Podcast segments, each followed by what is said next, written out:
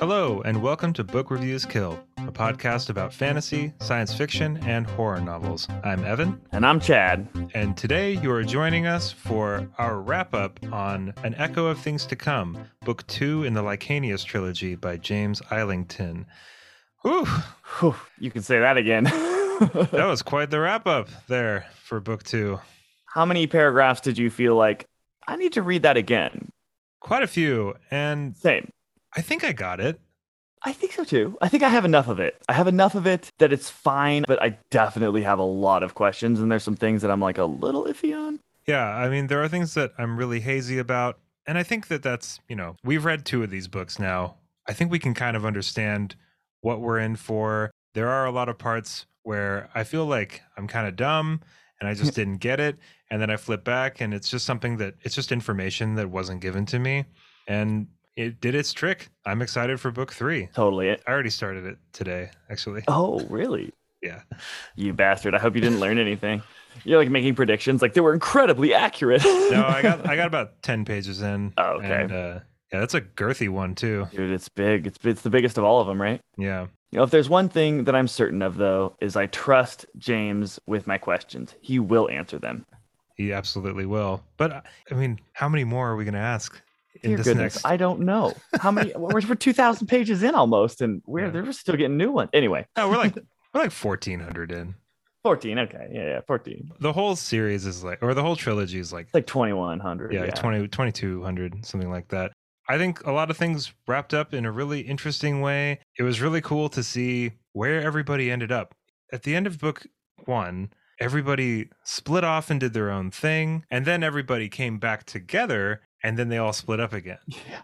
But in the second splitting, so many things have happened. Yeah, like one of the most unique things about his writing style is most authors will be like, okay, I'm going to make this story. It's going to start here and end here. And then they kind of draw out the middle ground. Not James. He'll get there really quick and then add more story on top of it. It's kind of an interesting way. And it makes for a really interesting read because you're always being satisfied by the amount of progress that they're making and the things that do happen in one book. And there were definitely a lot of things in this closing bit that completely blindsided me. Me too. And not even the closing, but earlier than that, which we'll get into. But man, there was some parts that I was like, whoa, out of left field. And with that, let's get into our first very long, very detailed synopsis. Excellent. Caeden arrives at Deilannis, reaching the Great Library and finding Asha and Breshada already there. Breshada immediately reveals herself to be Nethgalla. After handing Caeden the siphon in order for him to bind the Lyth, she tricks Asha into using the sword Whisper on her, effectively transferring the power of the siphon and thus the responsibility of powering a tributary over to her.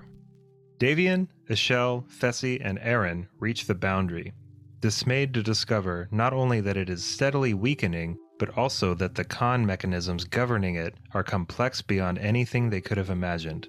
To their surprise, they also find what appears to be a potential way through the massive barrier of energy and into Talan Gol.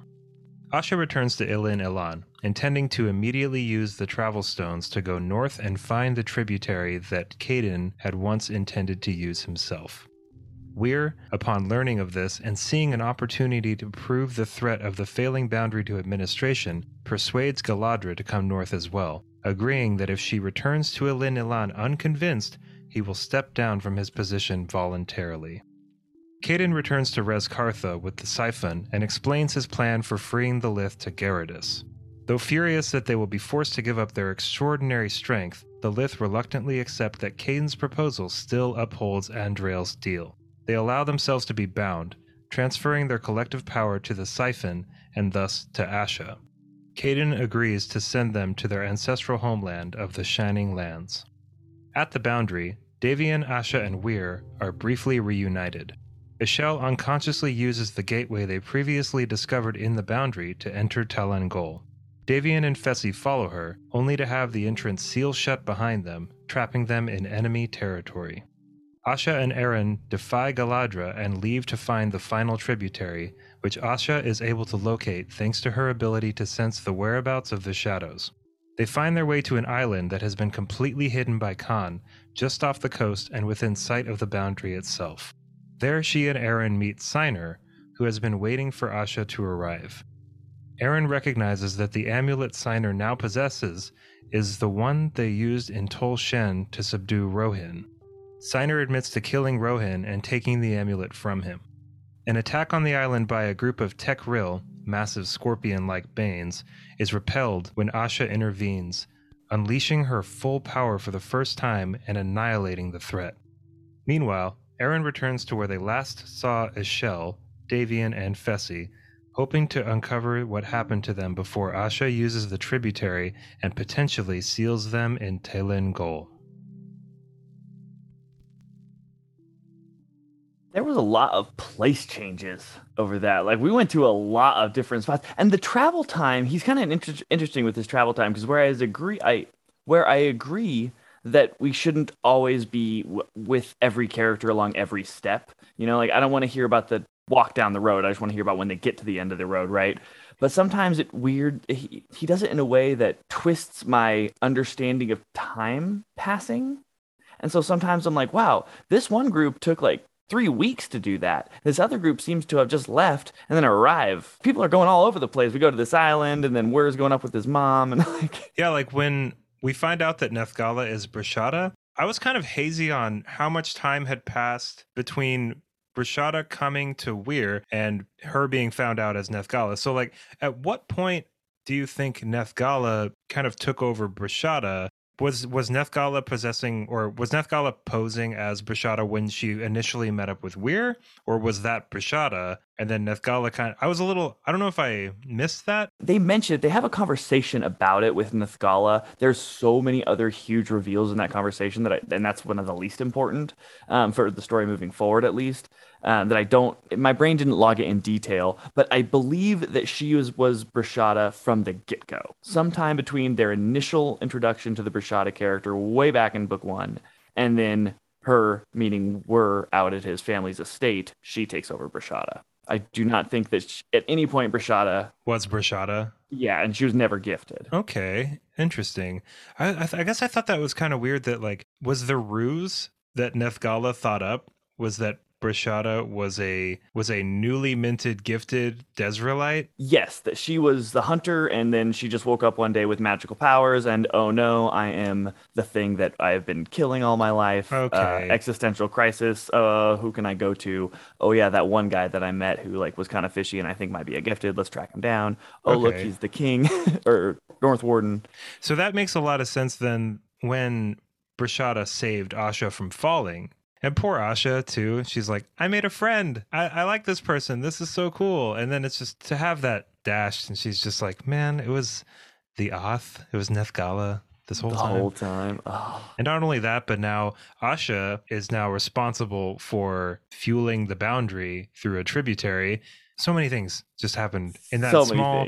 I was just I was burning through pages at that point, even though I don't think I knew there was so much information. Like I, I, I felt like I got pretty much all of it. Sometimes you just kind of have to withhold your understanding, knowing that James, true to his past self, will answer the questions. And I, you know, like we've said before, I always blame myself for not understanding anything. But with this book, I'm not going back and trying to find bits of information that I've missed anymore because I think many of the times we have not been given it and we're actually supposed to be confused and good questioning. It's like his uh, way of, of suspending um, information and keeping us I don't know if interested is the right word, but I have to give it to Asha though.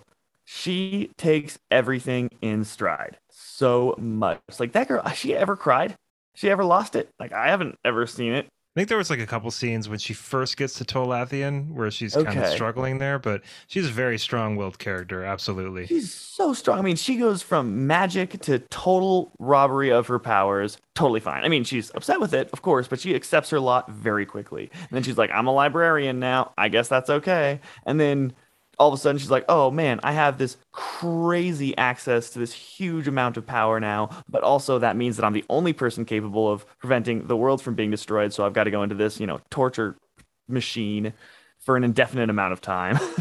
well, and like she doesn't exactly know what one of those tributaries is at that point, right? Yeah, I mean, but I mean, uh, Caeden explains it to her. He's like, you know, and it, it does hurt. It's, the way it works is it right. keeps you in pain, so that way your body's producing essence to heal itself, and then it takes that, you know. Which is one of the more creative things about this whole trilogy, in my opinion, is that particular part, like the tributaries. Yeah. Caeden, Caeden having to put his friends in there, and now having to put Asha in there. Another friend in there. I mean, Asha's Asha's basically going to go involuntarily because she's just that cool.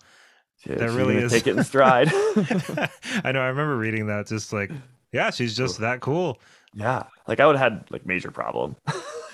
I have to what? No. Let's find another way. There's got to be another way. Okay, Chad, you got it. You got what you wanted. What did you think of the boundary? I loved the boundary. It delivered. It delivered, and I was happy about it. Because if it was just going to be some like ethereal, like we can't go through this kind of opaque, murky fog, like I was going to be disappointed. I was not. It was visually awesome. I liked how the the mechanisms behind it kind of explained in their complexity. I, I was really impressed. I thought he did a very good job, uh, and he needed to because there was a lot of buildup towards that moment. I was very pleased. How about you? I really, really enjoyed the imagery there when Davian kind of goes up high and looks down on this flat plain. The way that Islington kind of described the landmass between where he was standing and the boundary, it made it seem so much bigger in scope. Mm-hmm. And like, do you think that? And I think it kind of mentioned it a little bit, but is the boundary like a dome type? Not Yes, really. A, yes. It's not. It's obviously not a full dome. No, I think it's, like, a full dome. I got the impression it was a full dome. But where's the other part of it? Uh, I think in cases like the entire upper part of the continent. Okay. Because it does mention the word dome. Like I think it closes over the top. And if it does that, then it's kind of got to have like a circular. It's got to come down somewhere, right? Yeah. But does that mean that the the flying like eletai things can just fly over the very top of it over to no, no, it's side? closed. It's it's a dome. It's like fully clear. If take a take a glass ball and sink it halfway into the earth, it's that. No, I understand that, but couldn't the eletai? I know what a the dome is, Chad. Couldn't the couldn't the eletai like the the flying banes like couldn't they fly over the zenith, the apex of the dome, and then over to the other side where there is no more dome? Wait, what? No, they're inside the dome, so how they, it's totally So encapsulating them. I I understand. don't, I don't understand what you're there's a- saying. How could they fly out the zenith? so there's like another there's a north side of the dome right. right okay so and all the all the bad things are on the north side of the dome and davian and company are inside the dome correct Uh, once they go in, but not initially. Oh Oh, are you thinking about the dome is over the rest of the Oh. continent? oh my god i'm so dumb You had it wrong. okay, Ah, okay, I see what you're get it. saying. I get it. Okay. I, I understand. yeah, no, 100 the, I don't know why in my head I thought that the the cur it was like a it was like a Towards the- concave. Yeah. yeah, like they were in the dome. Oh man, And so when I was reading, I was like, well, but at some point they would have had to cross into it early. I don't. know. right? Like, Oh, Evan, Evan, Evan, Evan. like they've been seeing through the stars the entire No, time. it's so dumb, so dumb. Okay. Oh, Yeah, that's I- fantastic. I was so confused. I was like, man, we're really missing this dome concept. He keeps saying he knows what a dome is, but I don't think he does. At least you know what a dome is, man. That's that's I, weird. I don't know why, but I picture the boundary as like kind of phosphorescent, right? It's not like totally white. It's like uh, it's Oh, like yeah. shifting colors and I think it's like blue. I have the blue in my head. blue. It's Okay. like a halo shield kind of. yeah, it's like pulsing. yeah. but absolutely 100% delivered on that and i also really like that part when they arrive and it's just it's just like this unmanned fortification. Even the commander guy Muren is just like this is what we got. I don't know what to tell you you know? It's as bad as you thought and a little bit worse. We're trying our best up here. Shit slips through. yeah and that, that was uh, really another really good image too when um they're kind of up there surveying everything and it's like flickering kind of and there's Mhm. there's already stuff trying to get through so it kind of added to like the immediacy of everything They're actively testing this thing for weak points Like- on like the other right side. now. Yeah, Like look, right look, look. yeah. okay one thing i want to talk about because he's one of my favorite characters in this whole trilogy that moment in the council chambers with Wirr when his mom comes in there's supposed to be some kind of vote happening on whether or not to keep Wirr in as north warden or raise Geladra up to his position Wirr just blindsides everybody and says all right here's what i'm going to do i want to take a few of you up all of you could come if you want to, but I just need a few of you. I want to take some people up to the boundary. You're going to look at the boundary, and if you're still not convinced, then I will give up this position. Like I thought that was such. It, I wasn't expecting it. I didn't know what was going to happen there, and I thought that was such a good call on Wirr's part. It was awesome. He is so he deserves that role. He's so does. smart. He's very capable. He's very level-headed. There is so much pressure on him, and he handles it very, very well. He tackles the problem the only really way that he can, with the exception of using the oath stone to force everyone his way, right? But he doesn't And he want didn't to sleep do with it. that. He doesn't do it, which is crazy. Like I, I am not that powerful, not that strong of a man. And even Taeris was like, "You should have used that. yeah, you should have used it, bro. it's like you have the linchpin, you have the coup de grace in your pocket. I just thought that part was so cool because it's just it develops where so much more. He becomes instantly even more likable, and it's solving a problem too. Like no one's gonna listen to him. You know, Mhm. like that that vote was already in the bag, basically. oh yeah, he was and he had lose it. tried. You know, he was talking to all the other, he was smoozing with people and stuff, but you could tell by the vibe in there that it just it wasn't to go his way. Right. You know, Well, he realized, you know, actions are powerful, more powerful than words, you know, and I need to show them right now. I need to say, you know, I am the man to deal with this because I can see it, but from the gifted side and I can see it from the non gifted side. You need someone who has the ability to see both sides of this coin to help solve this problem. No one else can do it. I am the guy who can. And let's go see if I am. And if I'm not, I'll step down. And that was a very, like, it was just a really good way of doing it. And it was honest and true to his character. And like you said, it developed him. I, very good move. Well, and like at that point, if they still didn't believe him, it's like, all right, yeah. Like, uh, I mean, I remember thinking, like, yeah, I wouldn't want to do this job either. Yeah. Like, right? I mean, at that point, and it's pointless. No one's going to do what he's going to say anyway. So it's Yeah. like he's not even doing the job, you know? one thing that I was really hazy on, that I just really, I'm trying my best here. Caeden in Res Kartha with the Lyth and Gyarados.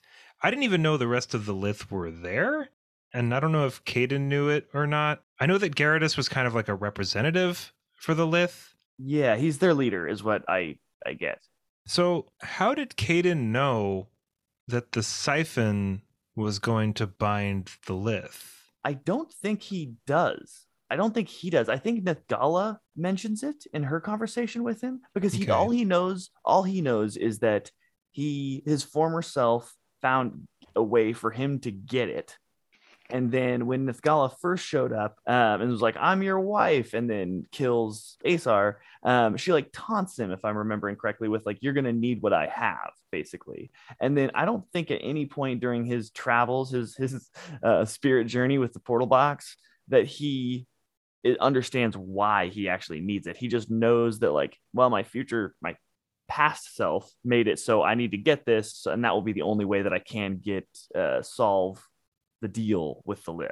Yeah, I mean, I'm I'm still like it really is probably one of the only things that if you held a gun to my head, I wouldn't be able to explain. I just wouldn't be able to explain my way out of that one. I do understand what the siphon does, right? Yeah. The siphon makes it so that he can transfer all of the Lyth's power to Asha so that she can better power the boundary. It makes sense that the Lyth are kind of upset about this because it effectively turns them all into shadows.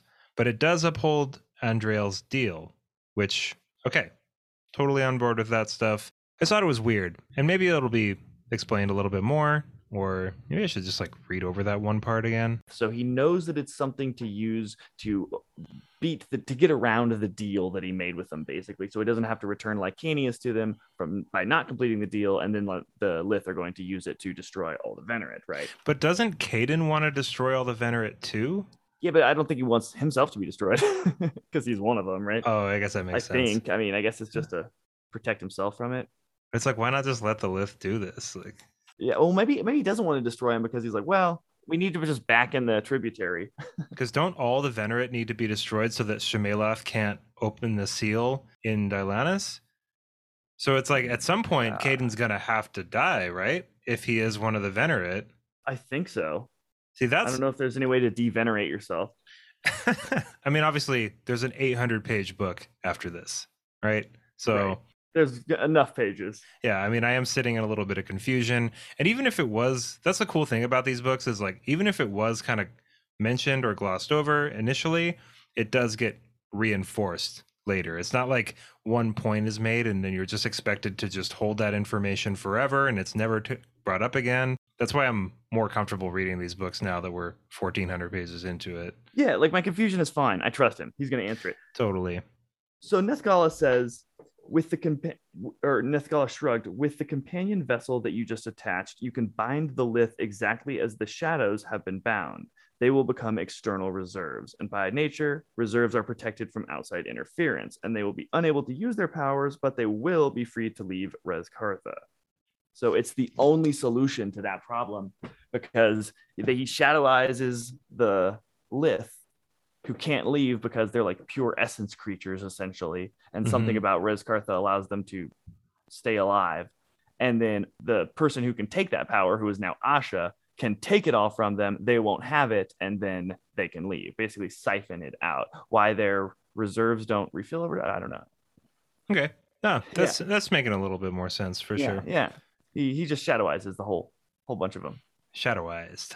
Um, okay, so Asha and Erran get to the island where all the shadows are at. They run into Scyner and then they see the amulet that he has. And this is the amulet that they put on Rohini and it just like sucked his juice, prevented him from being able to do anything, made him super pained, painful. We don't really know exactly what it does. And I'm hoping maybe you do, and also why it's important that Scyner has it. Because he obviously went and killed Rohin and then took it from him. Why? I think that's something will, that will be illuminated on Okay. a little bit more later, hopefully. I just wanted to make sure I didn't miss something. I mean, we both could have. It's possible, but I don't know. Like the the amulet seems like yet another MacGuffin.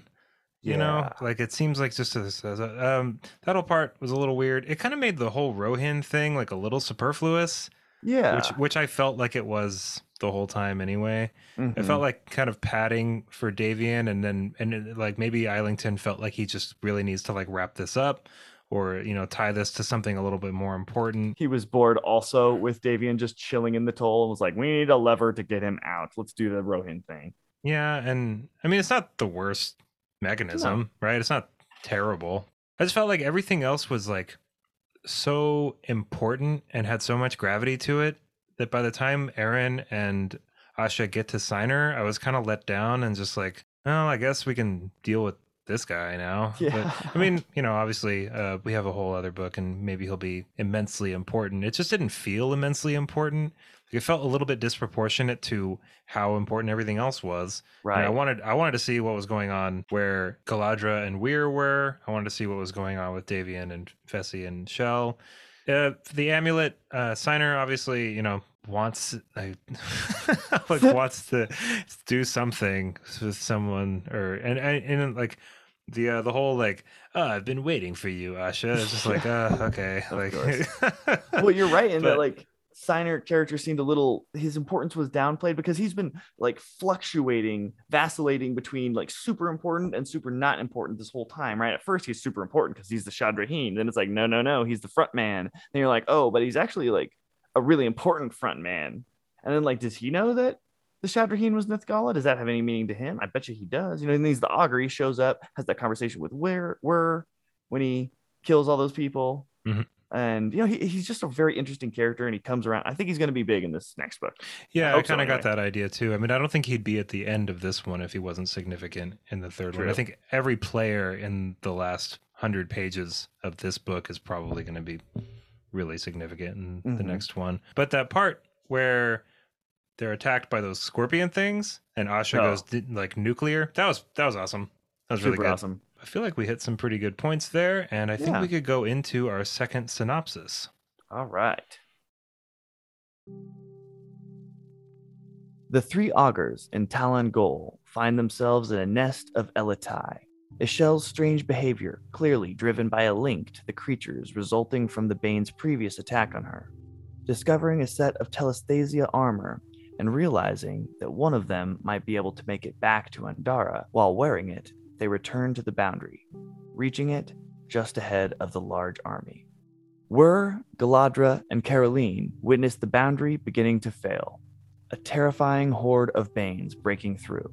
The three of them take shelter, assisted by Erran, as a devastating surprise attack by the eletai crushes the insufficient Andarran defenses. As they hide from the Banes, Geladra and Wirr realize that Erran is the one who had been controlling Elocien over the past few years. Through Erran, Asha is able to see that the boundary needs reinforcing immediately, despite her now knowing that Davian will be trapped on the other side as a result. Ishelle is able to make it through the weakened wall of energy, thanks to the protection of the telesthesia armor. But Davian and Fessi are sealed in Talan Gol as Asha is forced to enter the tributary and restore the full strength of the boundary. Despite having survived the initial attack by the Banes, Geladra is shockingly killed when the corpses left by the eletai eventually mutate and revive, becoming eletai themselves. Horrified and heartbroken, Wirr and Karaliene burn the remainder of the bodies, ensuring that no more eletai are created. Caeden finally travels to Ilshan Gathdel Teth to confront the Venerate. A fight with Meldrin and Isiliar results in Isiliar's death, but Caeden is ultimately captured. Davian and Fessi are brought to Ilshan Gathdel Teth as prisoners, having been seized after the boundary was sealed. Fessi, panicking as she recognizes her surroundings, flees. Davian, forced to run as well, discovers that Caeden is being held nearby and is being tortured for information about Asha's location by Meldrin. When Davian intervenes, Meldrin tells him that Caeden was once Aarkein Devaed, which Caeden himself ashamedly confirms. Despite his shock at this news, Davian chooses to stand by Caeden. When Meldrin attacks, Davian takes him by surprise and kills him with Licanius. Caeden then convinces Davian to behead him with a regular sword, the only way to guarantee his escape from Talan Gol. Caeden promises that he will return soon to set Davian free. Having woken up in a new body and shapeshifted back into his preferred form, Caeden then relives a final, devastating memory, discovering that, in a fit of rage, he killed a time traveling Davian almost 2,000 years ago.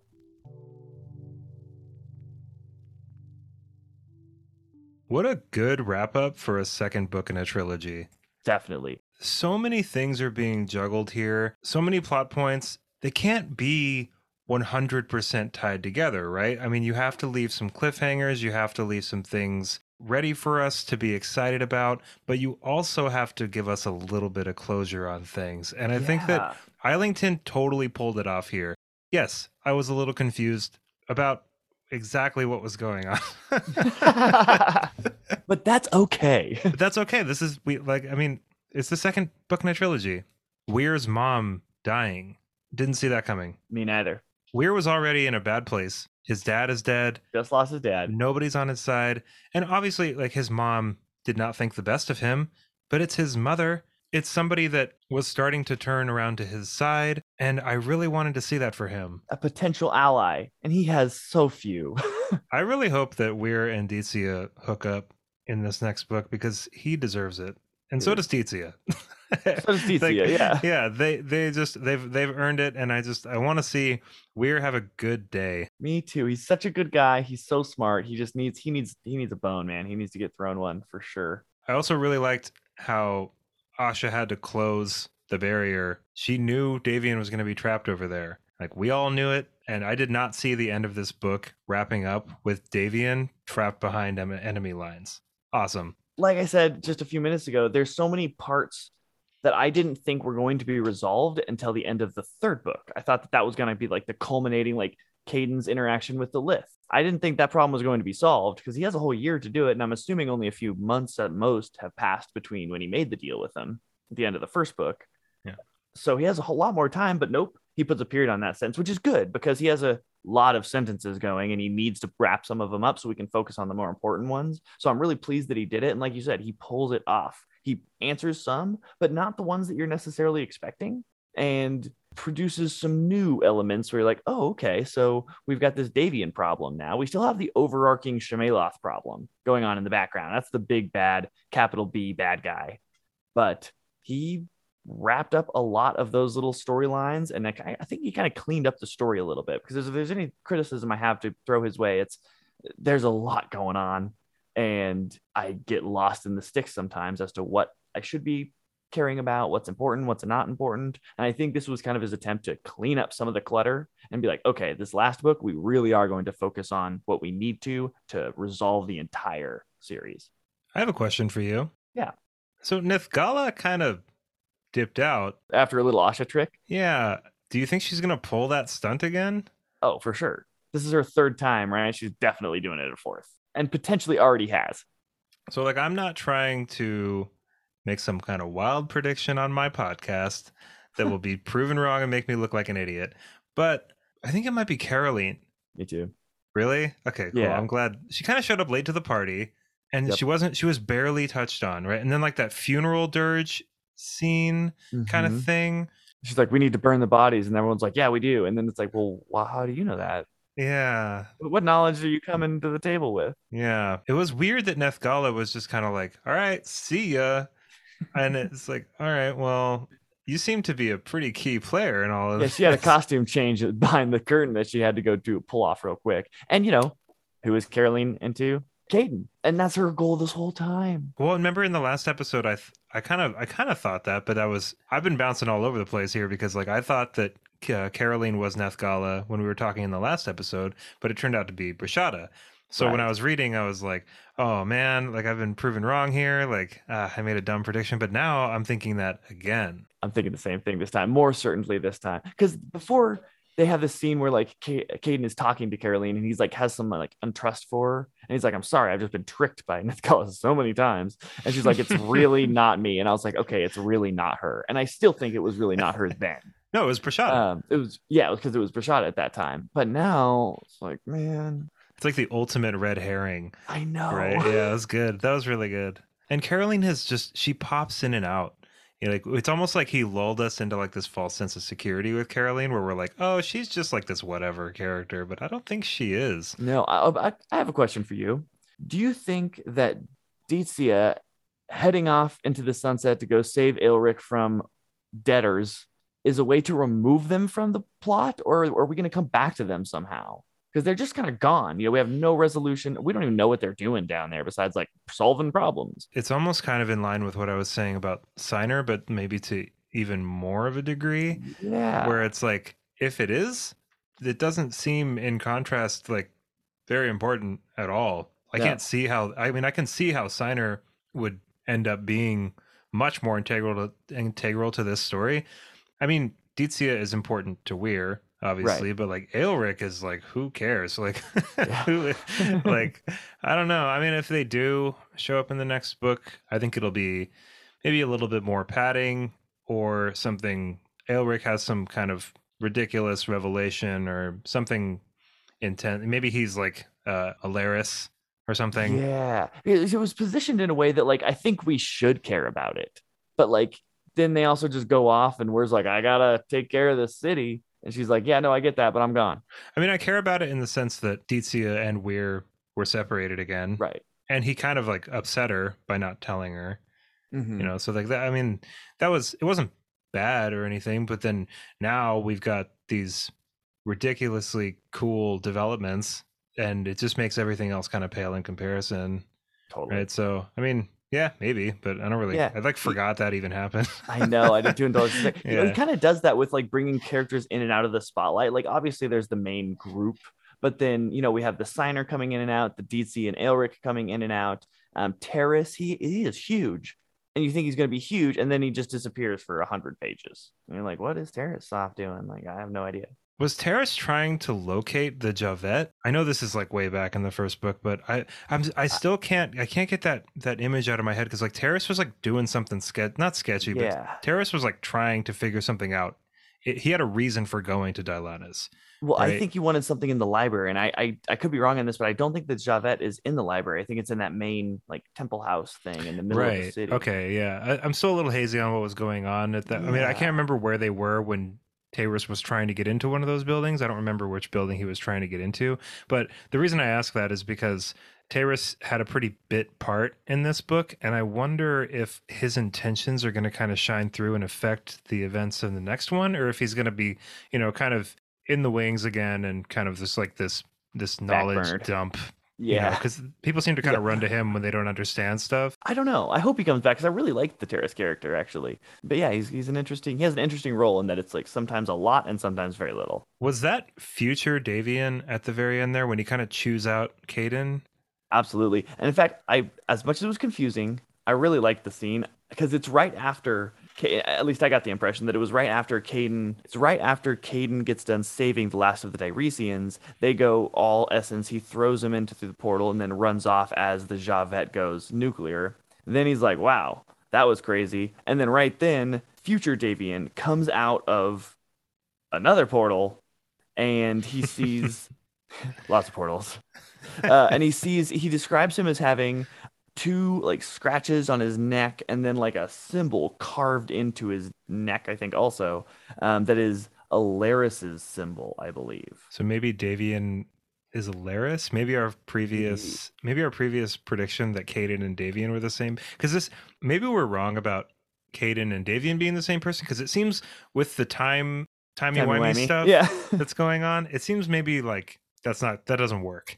i know it doesn't really but like it Like, might it doesn't- It might like- also work though But it, but it does it does kind of line up a little bit there too because when Davian has that prediction or precognition or whatever when he's talking to Nethgalla when Gassandrid kind of splits himself into 12 he does correct Nethgalla and say my name's Davian but maybe she was referring to Alaris. Right. but I could be wrong right? I mean I, I don't know. I still i really want him to be just because i like being right but Alaris but- isn't dead. I don't know. It's yeah that that part is uh, definitely a little bit confusing but it was But- really cool Davian learns some sort of information between where he's at right now, which is ca- well, not captured, but hanging out inside of uh, Goth Del Toll or whatever that place's name is, inside the enemy's keep. Between when he does that, because he's got to go in there. Somehow the Jha'vett gets fixed, and then he uses it and he lights into Caeden. Like he's not even just kind of like, "Hey man, you need to know this information." He's like yelling at him, like, "It's your fault. You can't bring your wife back. It's all your fault. You really need to understand. It's your fault. You kill millions of people." El is not who you think he is, also, which is very interesting because we have that really weird flashback from Caeden earlier where he goes and talks to El himself, or at least who he thinks is El. I got the feeling that that was Shammaeloth Yeah, me too. Yeah, that was. Uh, I'm not. I'm not like a gigantic fan of these visions and flashbacks and memories and stuff that just kind of like hit Caeden upside the head like a fucking Boof. cast iron skillet sometimes. But like um, that part was really cool. Yeah. That was that was really cool. The way he described El El's voice and stuff. Um, that was a good flashback for sure. It was kind of like it was so warm and he is everything. He gets it's too, you know, um there's a line in in Lord of the Rings where someone's I think talking to Aragorn and he says um I feel like true evil would look better but feel fouler something like that right. you know and that was kind of the i'm not i'm butchering the the statement but people listening probably know exactly what i'm talking about but that's the kind of feeling i got from Shammaeloth was someone trying to feel like a god you know Oh, the quote is, "I think a servant of the enemy would look fairer and feel fouler." So yeah, you actually nailed it. nice hell yeah says you hid behind the names Aarkein Devaed and El but it was always Right. Tal'kamar always you Prestavian so is he saying like you hid behind Aarkein Devaed because that was the other the pseudonym that you took on and El because he was the reason why you were doing it or is somehow he also El No, uh, no Caeden okay. is an El. I think that what Davian meant, what future Davian meant right there is like you created this persona Aarkein Devaed to like kind of justify to yourself what you did. Got and it, you okay. also used El to justify what you did.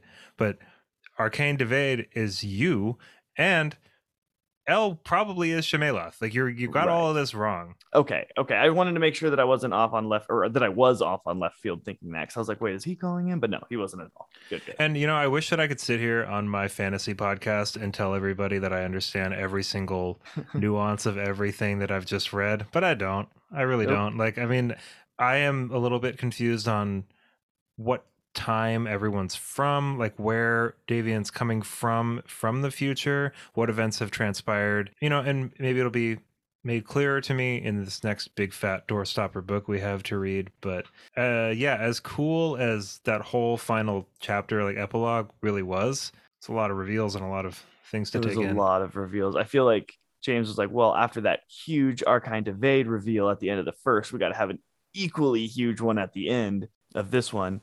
We're down two Venerate now. Meldrin and Isiliar are dead. They're gone. They were stabbed with Licanius. So now we still got Caeden, uh, Seer. I think that name was mentioned like one time. Still hiding out in the south or something. Right, like and Alaris. And then is Gassandrid still alive? Is that a thing? He split himself into twelve different. I don't know what that's all about. Yeah, that's I don't know what that's all about thing. either. Yeah, but it is. Uh, I think it is cool that we're at the end of the second book. We can probably start getting rid of some of these Venerate, Mhm. right? But is okay. So try and help me figure this out, Chad. Okay. What side is Caeden on? Boy, that is the question, right? is that too big of a question for this particular episode? Like, I mean, do we need to No, I think we should have an inkling. like what does Caeden want? Caeden wants to do what he what he thinks was El told him to do in his flashback, which was you, you need to wipe out this race, which will be the trigger that makes them move south and open the door that Shammaeloth sealed, is what he says. Yeah, and that and but that was what Shammaeloth wanted to do this whole time, right? Right. So that's why I think it maybe is Shammaeloth. Maybe. Yeah. So I know the ultimate goal here is to free themselves from fate, the fate system Right. that Shammaeloth set up so they can truly be free. and that is the big giant theme running through all of these books is what is free will, you know, like right.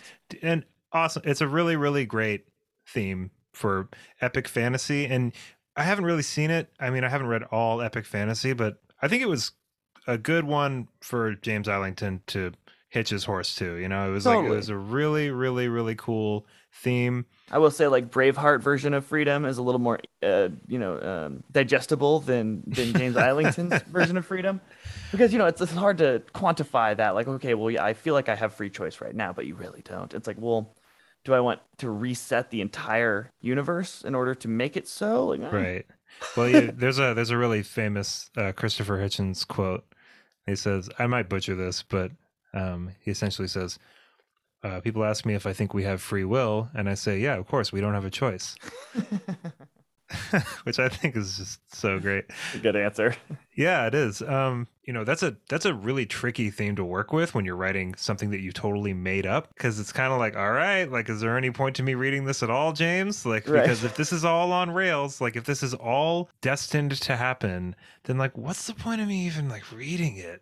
You know, like, right. but I think that that's the whole point. It's like what all these people are asking themselves. You know, it's like if this is all predetermined, you know, because like when um when Ishelle tells Davian that she that she had had some kind of like she knew that those eletai were going to attack her. That was like a there's a few different nods to all this, right? Mhm. Um, I think like another really good example is when Caeden and Nehem are talking Oh, at, yeah. in book one, and then like there's a really interesting conversation between Caeden and uh, Gassandrid, like the first time that we see Gassandrid Mhm. um, about fate.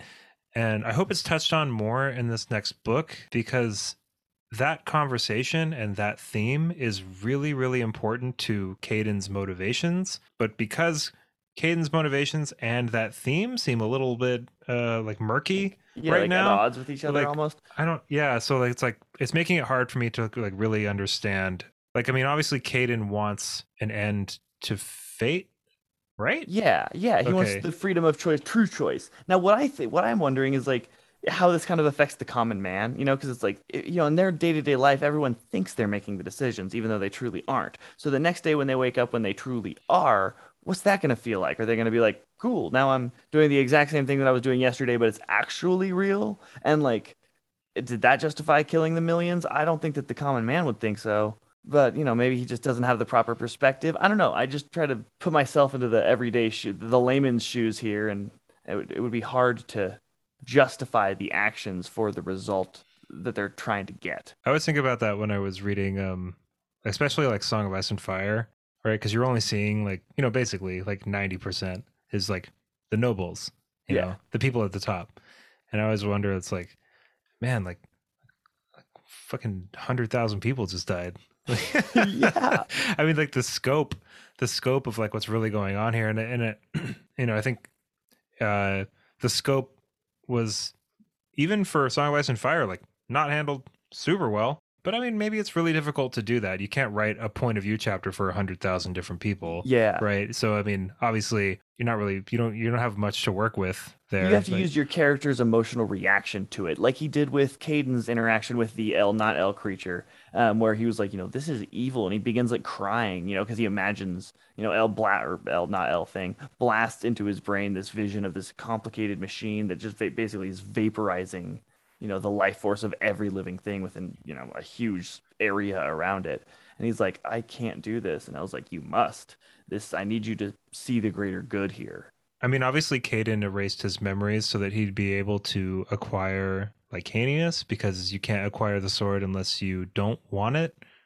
Or, I don't yeah, or else you're not going to use it for you. It can't be used for your own selfish gain, is what my my understanding. Totally. And it makes sense that he had to erase his memories to be able to get that. But it also makes a ton of sense that he erased his memories because he's like the absolute worst. Yeah, I like these books because they, they make you think about, you know, a lot of Yeah. different stuff. It's like, you know, Caeden probably thought he was doing what he was supposed to be doing, but it's like, man, like if a if a god literally told me to kill like millions of people, like I mean, why why didn't he stop and say, I don't know if this is a god I should really be on like the same Right. team as, you know what I mean? Like if if this really is El and he's asking me to do this, then why would I why why don't I just side with Shammaeloth if he's not asking me to do this? I mean, like what could be worse than killing all of these people? right. And the whole like greater good concept, I thought I stopped and thought about that for a minute. You know, it's because especially in positions of power like war is, you kind of do have to make some of those choices. But like, man, can you really justify killing a million people to save two? I don't think Two, so. two million? No, I don't think so either. I mean, could you say could you could you justify killing one to save a million? Like, man, I don't even think then. Like, I don't want to. I don't want to sleep with that decision anyway. No, neither did Caeden. He erased No. his memory. yeah. Word. So, yeah. That's that's nice for you, Caeden. yeah. But I mean, he's still. I mean, he's reliving it all anyway, you know, Mhm, he's um, remembering. For sure. I definitely think someone in the present day is someone in the past as well. Maybe it's not Davian, is Caeden, is Tal'kamar, is Malshash, but I think someone in the present day, one of our party, is someone very important from the past. I could see Davian being Me too. uh yeah um okay before we wrap up i just wanted to ask uh is there anything about book three that you are particularly excited about yeah, I feel like the scope of this book got really big, and I want an action adventure romp. I want a little, I want a little adventure, and I think we're gonna get that with Davian getting out of the dome, with getting out of the the place he's trapped. I don't think he's like prisoner right now, but he's gonna go like secret Davian, and he's gonna start like running through like hallways and killing people and escaping all on his own. And I just think it'll be like a really cool little little action romp and that's what i want. I want just a little like sub action plot of him just like getting out you know because everything's so big right now and i'm trying to just like digest this whole thing. I just want to like have a bowl of ice cream for a minute. Totally. And i think it's going to give me that. Also i'm curious to see what happens with asha. Are we going to get any chapters from her perspective in the pain in the um daishan or whatever they go to in the the, the brain zone? Like what's what's going to happen with her character? I think it's called a doken no ken thank you Yeah. so yeah i'm curious about that what about you i want to find out more about davian like i mean really we don't really have a whole lot to work with i mean i mean we have his origin story is murky. right i mean there's that one instance where Taeris walked in and davian was like murking all those people unconsciously or whatever and then we've got some with him at Caladel, right? And then Yeah. like not really anything else. I mean, No. we've we've got some weird backstory, we've got some Asha backstory a little bit, but like also not really with Mhm, Asha. like but like. Where are their parents? yeah, I mean, like I would really like to know more about Davian because I think Davian was the weakest storyline in this whole book. Yep. Like, I mean, I was always bummed out to see that we were reading Davian, and I just like, and it always fell flat for me. Like, I think his reactions to stuff and his proactivity is great. I mean, there's a lot of points where he shines here, but up against the other characters, he's very flat. Yeah. You know, like it, it's kind of cool because he is really flat, and then you see a lot of emotion from future Mhm. Davian.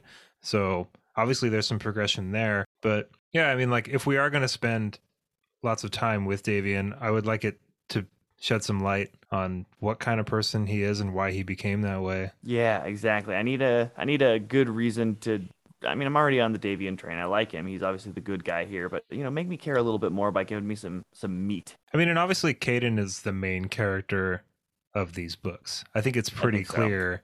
And Caeden is by far the most interesting. By far. I like Wirr the most, but Caeden is much more complex Oh yeah. than anybody. I mean, like Wirr is just like steadfast. Like I'm gonna. I mean, he's obviously gonna do the right thing every time. He's been proving it Every over and over again. Did you notice though? And this is I'm putting on my critical pants here. But did you notice that there was a little bit of a weird kind of tone inconsistency with how Wirr was written in the very beginning of book one? He's he he gave me kind of like this Mat Cauthon kind of like trickster vibe, yeah. and he evened out so much. Oh yeah, he becomes a stalwart paladin type. I thought that was really weird because as these books have gone forward, Davian and Wirr seem pretty interchangeable. Wirr's just more like a thoughtful, more intelligent version of Davian. He's yeah. like Davian's not very smart. yeah, but I just thought that I mean I just noticed it, you know, I just noticed Mm. that um like Wirr and Davian seem to have like a very kind of like Rand and Mat dynamic Yeah. and but um, that and then- changes. And then we're kind of turned in, you know, if I'm going to keep the Wheel of Time comparisons going, like we're kind of turned into like more of a Perrin, you know, like I'm going to do the right thing no Yeah, matter what. Like The I'm going to choose, fast. yeah, like I choose the hammer instead of the axe kind of Yes. Yeah. kind of guy. Um, and that's, I mean, it's fine. I don't mind him being like that now, but it was just a weird tone shift, and you know, it could be a consequence of all kinds of different stuff, obviously. Mhm. Right, Um, his growth coming back, becoming a or who uh, knows? Maybe. Islington, maybe Islington wrote those first few chapters like years ago, and then you know didn't polish them like the way that he polished everything else, and Mhm. it, you know the editor was just like, ah, this is fine. Like this, like it. where's where's great. like You we know got he wrote so much these- else. Do you know he started these books three different times? I believe it. Yeah. Yeah, the first time he did it, he, he wrote it out. Way, oh, no, no, the first time he did it, he did it by the seat of his pants and just like went for it, Tolkien style. That's how Tolkien wrote, right? He just like sat down and wrote. Um, I know that. I don't know. I don't know how much outlining Tolkien did. I know that uh, George R. R. Martin um, kind of just went for wow, wow. it with Song of Ice. Uh, that's crazy because that story is so complicated. He just went Very for intricate. it. Wow. Yeah. Well, I mean, I'm sure he did. I'm sure he kind of like outlined some some of the finer details Right. and stuff as he as he was going. But uh, yeah, I, I think I could be wrong about this, but I think Martin wrote the scene with Jon discovering the the wolf pups and like kind of divvying them out to all of Eddard's kids. Mm. Um, that whole part where he finds like a white wolf and there's like the dire wolf dead and the, all that stuff. Uh, apparently, Martin wrote that scene first and was kind of like, "All right, what can I do with this? This is really cool." You know, and I'm sure. And there's another. There's a series by a by a writer named Maurice Druon called "The Accursed Kings." I have the first one, but George Martin said that he based a lot of his series off of like the first book is called The Iron King, Hmm. and I think it all takes place in like France. Okay. I could be wrong. Uh, he's a French writer, um, and he based a lot of it off of the War of the Roses between the Lancasters and the Yorks. Oh, okay. Um, so it is kind of cool that you know Martin kind of took this really cool scene that he had, and then he kind of like applied some other stuff on top of it. And I think that uh, it seems like Islington kind of read other epic fantasy, and he was like, and I'm not trying to say I know exactly what was going through his head, but it seems like he was like, you know what, a lot of this stuff is missing is like time Yeah. for one thing. I mean, I know that um, like I think Ellie Modest's like Recluce yeah. uh-huh. stuff does some time stuff, does a little right? bit. Yep, a little bit. not Okay, not, yeah, not a ton, but some for sure. And then also like that that theme of free will, Mm-hmm. right? Like you don't see a whole lot of that in epic fantasy. Yeah, because again, it's really hard to quantify and boil it down to, you know, it's like it's easy to say someone's trapped. You know, they're in a cage, they're in a literal prison. That's easy to quantify. But like the free will thing is so ethereal. It's like, man, how does how does the world change after that problem is fixed? I think that's what makes these books so good and so they were so they're so popular, right? Is because he's taking a lot of kind of pillars of the epic fantasy genre, right? I mean, but he's filling in a lot of the gaps with stuff we haven't seen Yeah, before. that's a really good way of putting it. That's exactly what he's doing. He's like read a hundred fantasy novels. He's taking his favorite little chunks out of each one, and then he's putting twists and turns that we don't expect between them all. I think that's a really awesome place to wrap it up. Thanks everybody for listening to this long and detailed conversation about the second book in the Licanius trilogy. And I'm really excited to talk with you, Chad, about the first part of the third entry, The Light of All That Falls. As am I. Uh, we really want to thank everybody for their time and sticking with us here. You know, you've been uh, with us about 1,400 pages now, and what a journey it has been. So thank you, everybody. If you'd like to subscribe to the Book Reviews Kill Patreon, you can find the link to our Patreon page in the description on this episode. It would really mean a lot. Thank you so much. Have a great week. Bye, everybody.